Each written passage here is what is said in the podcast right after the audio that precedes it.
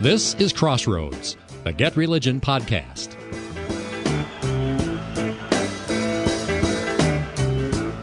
The case is Ramirez v. Collier.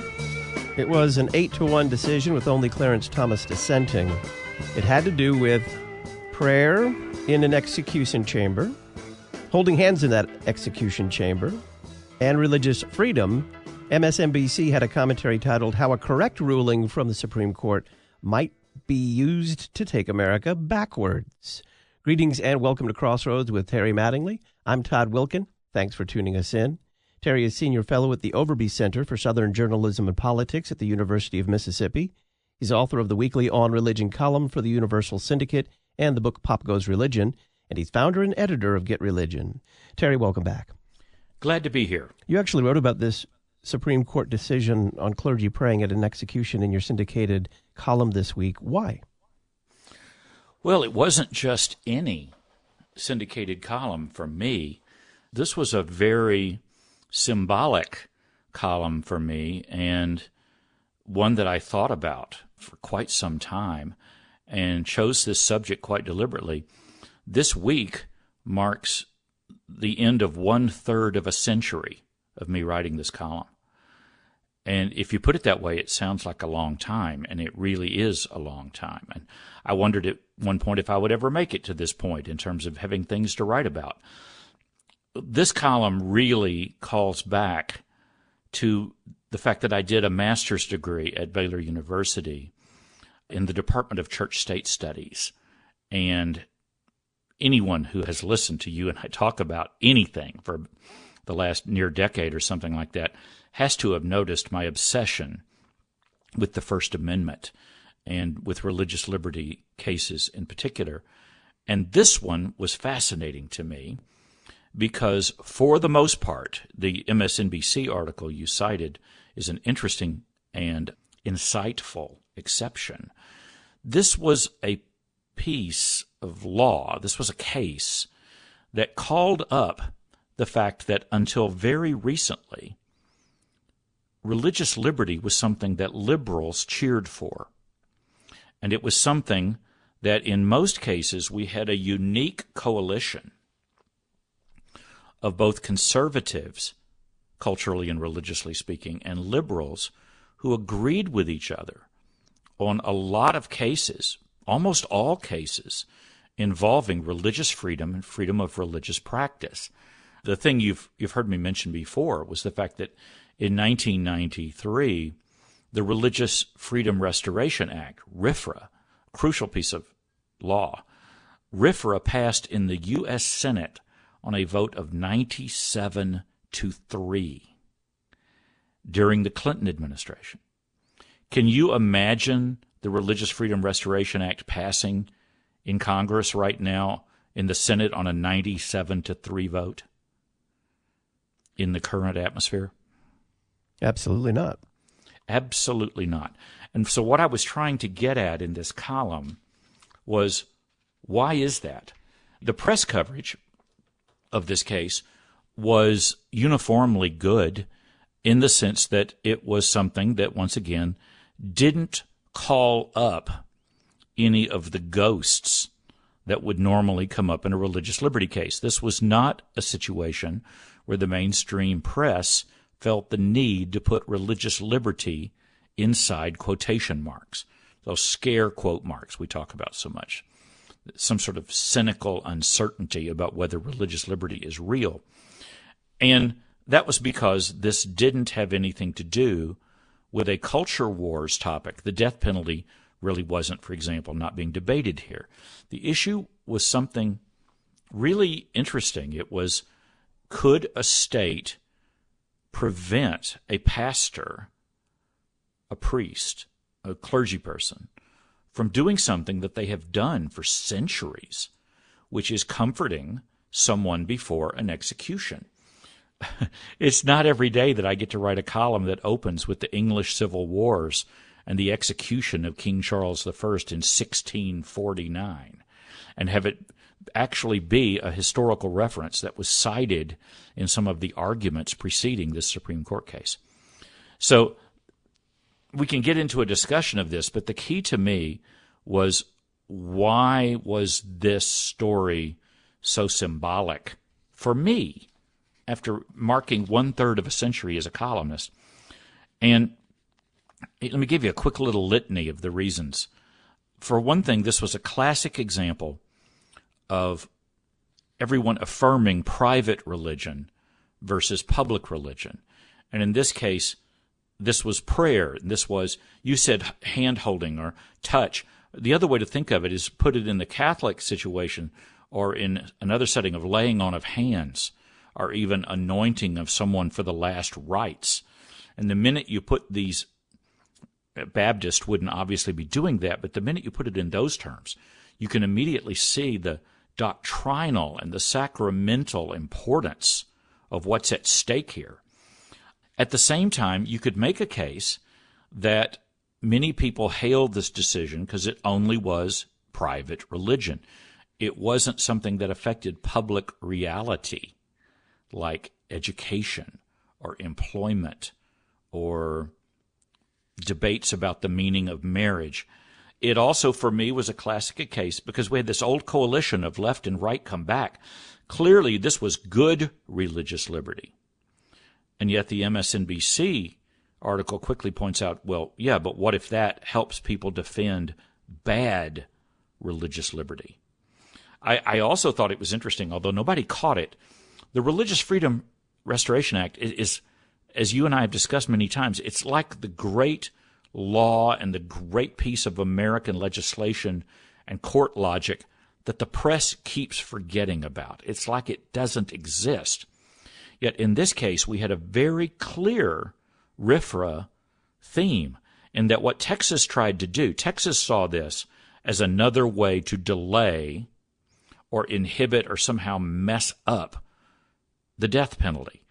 Now, listeners need to know that I am opposed to death penalty, very much so for the same reason that I, I am not in favor of the state giving the right to take human life anywhere between conception and natural death. So I would consider it a part of my pro-life beliefs, and I know many people wouldn't agree with that. But what Texas said here was rather than do anything that slow down or mess up our execution, we're going to ban all clergy from being put in the death chamber within audible range of a, of a person before they die or as they die, or let alone with the ability to lay hands on them in a religious ritual sense. R F R A normally says that that's one of your options. You either have to allow all religious expression or, frankly, even all nonprofit expressions of activities, or you have to ban them all. In a public school, for example, if you're going to ban a Bible study group after school and they have a faculty sponsor and they're willing to live with the, the limitations of other student groups, to ban that Bible study, you have to ban all student activities. You have to show that there's no special discrimination against religion. Well, Texas tried to do that in this case. And the court said, no, in this case, this is a form of religious expression that is so important. We just got to protect it, period. So that's a whole litany of reasons, but you can see why I thought just knowing my own beliefs and my own work as a reporter for so many years, why this was such an important story to me. So give us the facts of this Supreme Court case of Ramirez v. Collier. Well, Texas tried to say, like as, as I just implied, that they had due cause to take away this right for clergy because they felt it was these activities might in some way mess up. That's a, not a very good legal term. I'm sure there's a better one, but would get in the way of the state doing its duty in terms of an execution. I also think it's interesting that Justice Thomas was the only person who voted against this. And Justice Thomas had a fascinating reason. Justin Thomas just said, I don't think this man is sincere. I don't think his religious beliefs are sincere, no matter what he's testified, no matter how many times he's met with his pastor or whatever. I just think he's trying to slow down his execution. Whereas Ramirez was found guilty of murder in a convenience store crime. Ramirez said he wasn't trying to, to avoid execution. He was sincerely wanted his pastor with him. So this idea of sincere religion is also another. How does the state test for sincerity of religion? That can occur in all kinds of settings, everything from arguments about Hobby Lobby objecting to certain policies to wedding photographers and cake bakers and florists and, and others. And R F R A, once again, has a test for how you test for religious sincerity, and one of them is, has this person's faith been making this argument and defending this right for a long period of time, or is this just something an, an individual has kind of dreamed up, like sacramental use of marijuana as opposed to Native Americans having a sacramental use of peyote? How much history is there behind this practice? And that was what another thing that really intrigued me about the story in this case is the arguments for this one. I mean, like I said, they went all the way back to medieval times. And at one of the councils for the Becket group, a conservative group that defends religious liberty, during a meeting with an online meeting with reporters, he said, in this case, you know, Texas was trying to argue with George Washington, you know, who commanded that clergy had every right to be with people but for their execution. You were trying to argue against the the people who controlled the Nuremberg trials, you know, which allowed clergy full access to people at the moments of their execution. Fascinating case and all kinds of themes. But once again, is this good religious liberty? And if it's good religious liberty, could courts and lawyers and other kinds of people argue that good religious liberty then should be used to protect bad religious liberty? Let's let the listeners hear just a little bit of the language of the uh, the M S N B C piece on this. And this is an opinion piece, not a news piece, but the commentator said, following this decision, discrimination laws may apply to everyone except those who claim their religious beliefs prevent them from providing goods or services to members of the L G B T community, for example. And if the pandemic gets worse again and the state decides to prevent groups of fifteen people or more from gathering indoors, a government decision could apply to those except those who claim the decision tramples on their right to worship. They're saying the state could make that distinction, but after this decision, it's kind of unlikely. So here's another piece of fascinating language, one really blunt piece of language from this commentary. One way to square these rulings is to conclude that the court is concerned about the rights of some religious objectors, but not all religious objectors. Another is that the court was simply correcting an incorrect decision. In any case, most signs point to this being a court, this being a court, a bad court, that will continue to be protective of the rights of religious objectors, even when those objectors are some of the most heinous actors in our society. That's one of the bluntest statements of the good religion, bad religion, good religious liberty versus bad religious liberty theses I've heard ever. So that seems to kind of fall in line with the headline over that story about how a correct ruling from the Supreme Court might make you take America backwards. I mean, yeah. you, how do you cheer and boo at the same time? Yeah, it's fascinating. How often do you get to see M S N B C collide with a strong celebratory statement about this case from the American Civil Liberties Union? I mean, you're used to seeing M S N B C worry about some of the people involved in the defense of this case. And, and I noted there was a coalition that filed a brief on this that, in addition to Becket and people like the Alliance for the Defense of Freedom, you had the Christian Legal Society, that's Pat Robertson's old organization, the National Association of Evangelicals, the Anglican Church of North America, the Rutherford Institute, the Southern Baptist Convention, Ethics and Religious Liberty Committee, the General Conference of Seventh-day Adventists, and others. Yet I would note that you also had the Progressive Baptist Joint Committee strongly affirmed this decision, another group that used to be a part of those left-right coalitions back in the Clinton days. And like I said, the A C L U in this case, I mean, in even with a piece of religious language, their Religious Freedom Program expert said Texas has given no good reason for denying Mister Ramirez's reasonable request for basic religious accommodations during the execution. This welcome decision will help him find spiritual comfort in his final moments.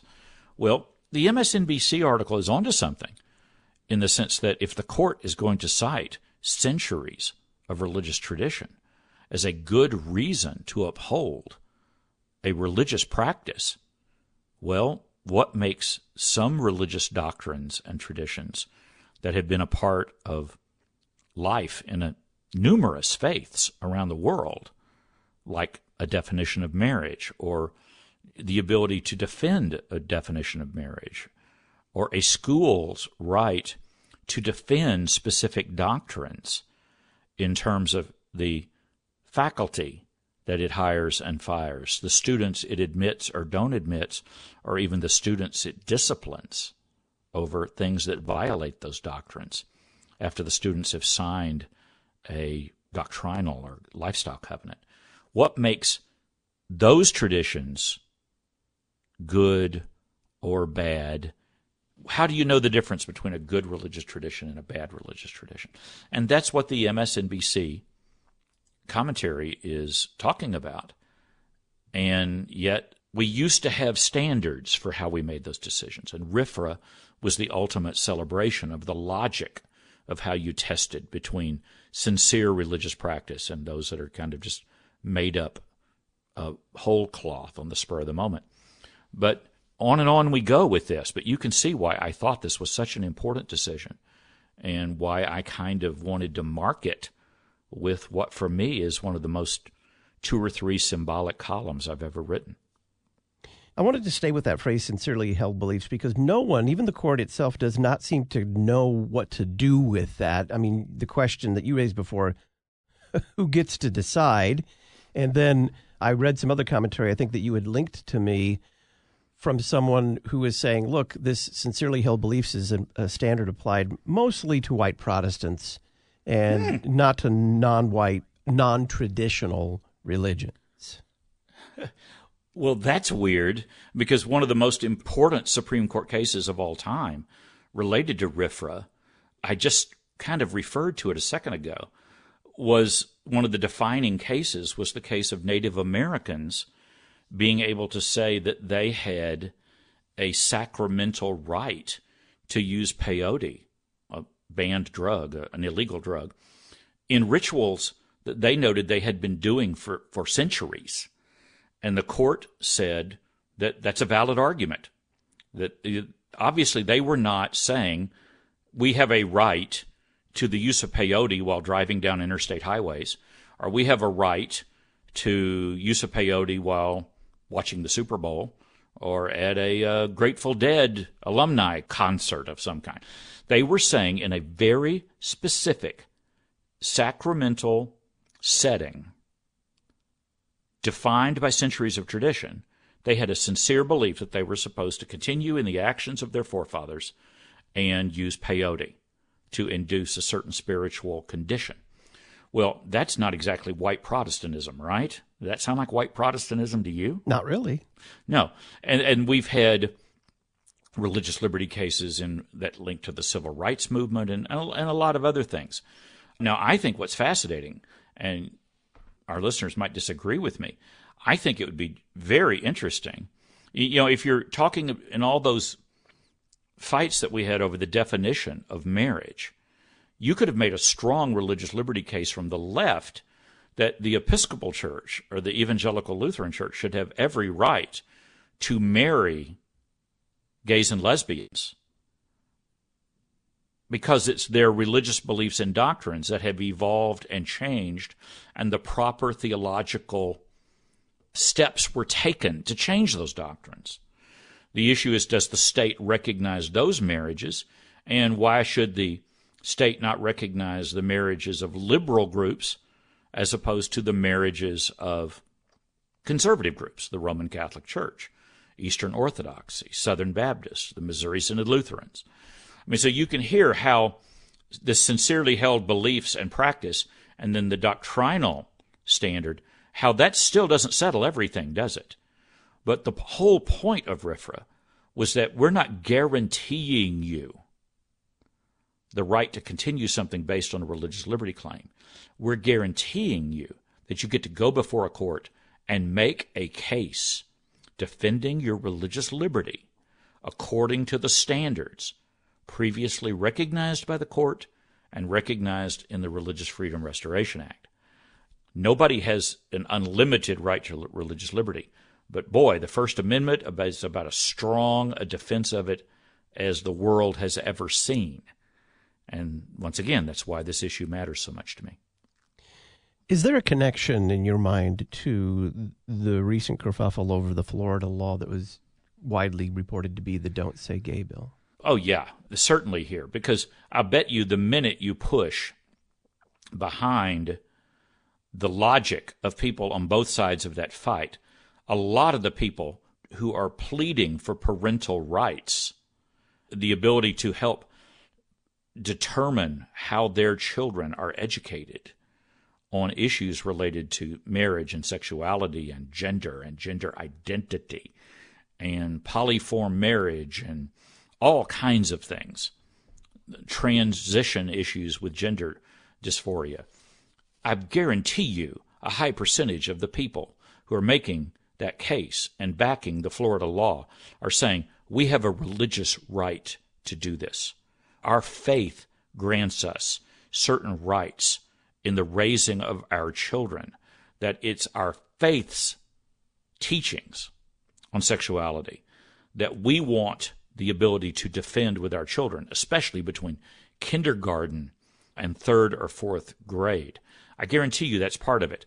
Meanwhile, on the other side, on the left, once again, and I wrote about this at Get Religion, I think you could make a case that a lot of liberal churches would now say that they have a right in public schools with their children to have their beliefs affirmed by the school. And if their church now recognizes gender transition as an important thing, I mean, we have celebrations of gender transition happening in Episcopal churches and perhaps E L C A churches and in other liberal settings. Do they have a right for public schools to advocate their doctrines or to prevent their children from having to hear references to traditional gender? Disney, you know, you had that Disney news the other day that a major official at Disney said they're no longer going to welcome people with ladies and gentlemen, boys and girls. They're now going to call them what? I forget it. It's, it's it's not seekers. I know one of the words was dreamers. Dreamers, yes. Yeah. Can you see hear how people are actually arguing about concepts that are essentially religious, yet they are at the same time also stunningly public? It's one of the reasons I'm so disturbed that we have so many reporters who don't realize that R F R A and a coalition that ranged with everybody from Pat Robertson to the Unitarians wrestled with these issues with R F R A in the nineteen nineties. And there for a while, we had a compromise, a tolerance. We had some standards for what courts were supposed to do. And now it's just culture wars, a phrase in which almost anything goes. So I think we had the court here defending something at the right of private prayers and a private ministry to an individual at the most vulnerable moment of his life, right before he's executed by the state. In marriage, as a, a church-state expert from Baylor that I quote in my column, someone I've quoted many times through the years, Francis Beckwith, who's a, a philosopher with an interesting history. He was at one point like the uh, president of the Evangelical Society for Philosophy and Studies of Philosophy, and he held that position until he converted back to the faith of his childhood, which was Roman Catholicism. So this is a guy with a very wide intellectual background. In my column, I quoted him making a case that marriage has become a point where this private beliefs have colliding with the actions of the state. What does a secular marriage look like? Well, that's one of the things we're fighting about. Florida, to me, is clearly an example that we're headed for a continuing, oh, Donnybrook over what is possible in public education in the United States, an institution of tremendous importance. an institution linked to tax laws and the mandatory paying of your taxes to support public education. Yet at the same time, we have parents on the religious left and the secular left and the religious right and the traditional forms of religion. We're continuing to see collisions about this. At the same time, we see collisions affecting whether private schools even, doctrinally defined private schools, Catholic schools, can continue to defend their own doctrines and the practice of their faith in terms of who they hire, who they fire, who studies there, who is not allowed to continue studying there. I think education is, in fact, where the church-state lines, they've been in many important cases in education in the past. I think we're just getting started, seeing how the battles over public dollars, laws, and public education, how far these parental rights goes, parental rights on the left and parental rights on the right. So I think education is, in fact, the future of this story. So how do you think this is going to eventually come out? The the M S N B C commentary was pretty gloomy from its perspective about yeah. the current makeup of the court. But it, there's no doubt that as long as the court sits as it does, it is going to be testing, or legal minds are going to be testing all kinds of religious liberty issues in front of them, trying to carve out some new ground. Well, I mean, the ultimate issue, and this is something I think we talked about about a year ago. I know I wrote a column about it. David French, the religious liberty attorney who's so controversial on both the left and the right, David French wrote a book called Divided We Fall. And in it, he argued that if we don't get out of the current court some sort of defining defense of federalism and the belief that you don't have to have exactly the same laws in San Francisco, California, that you have in Waco, Texas. You don't have to have the exact same medical policies in New York City that you have in Nashville, whatever, just picking some symbolic cities out of a hat. He basically said if we don't get a strong Supreme Court case defending the essence of federalism, we are headed for some form of legal or economic civil war. And he lays out examples of that from both the left and the right in this very important book that I would urge our listeners to check out, or at the very least go to t mat dot net and search for David French and read the column that I wrote about it. I mean, it doesn't get much worse than calling up a civil war.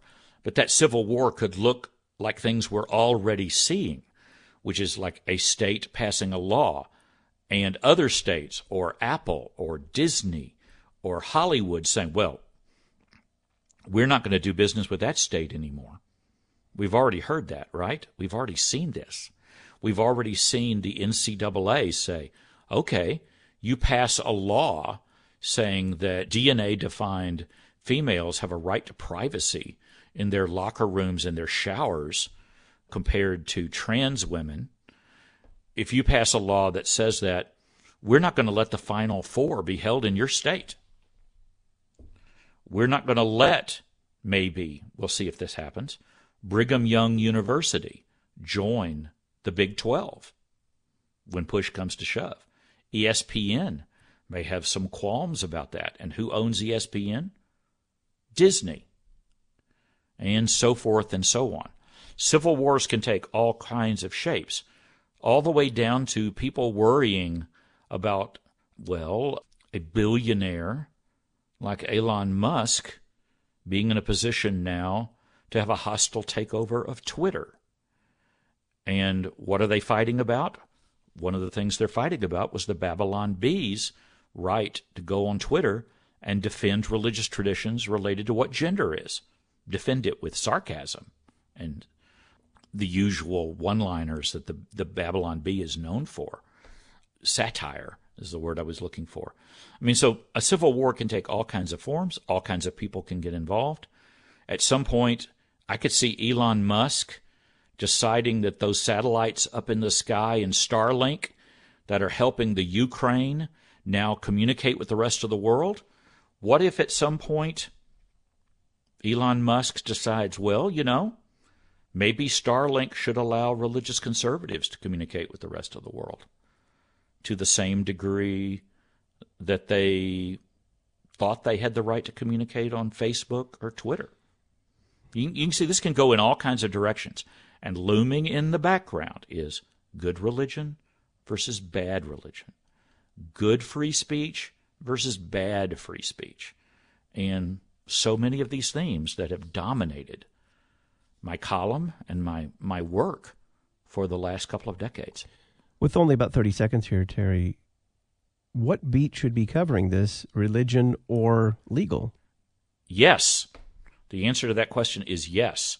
This is an example where we clearly need reporting teams with people with skills in religion beat coverage as well as in First Amendment studies. And note that the First Amendment is both religion and free speech and freedom of the press. So why not create a team with skills to cover that?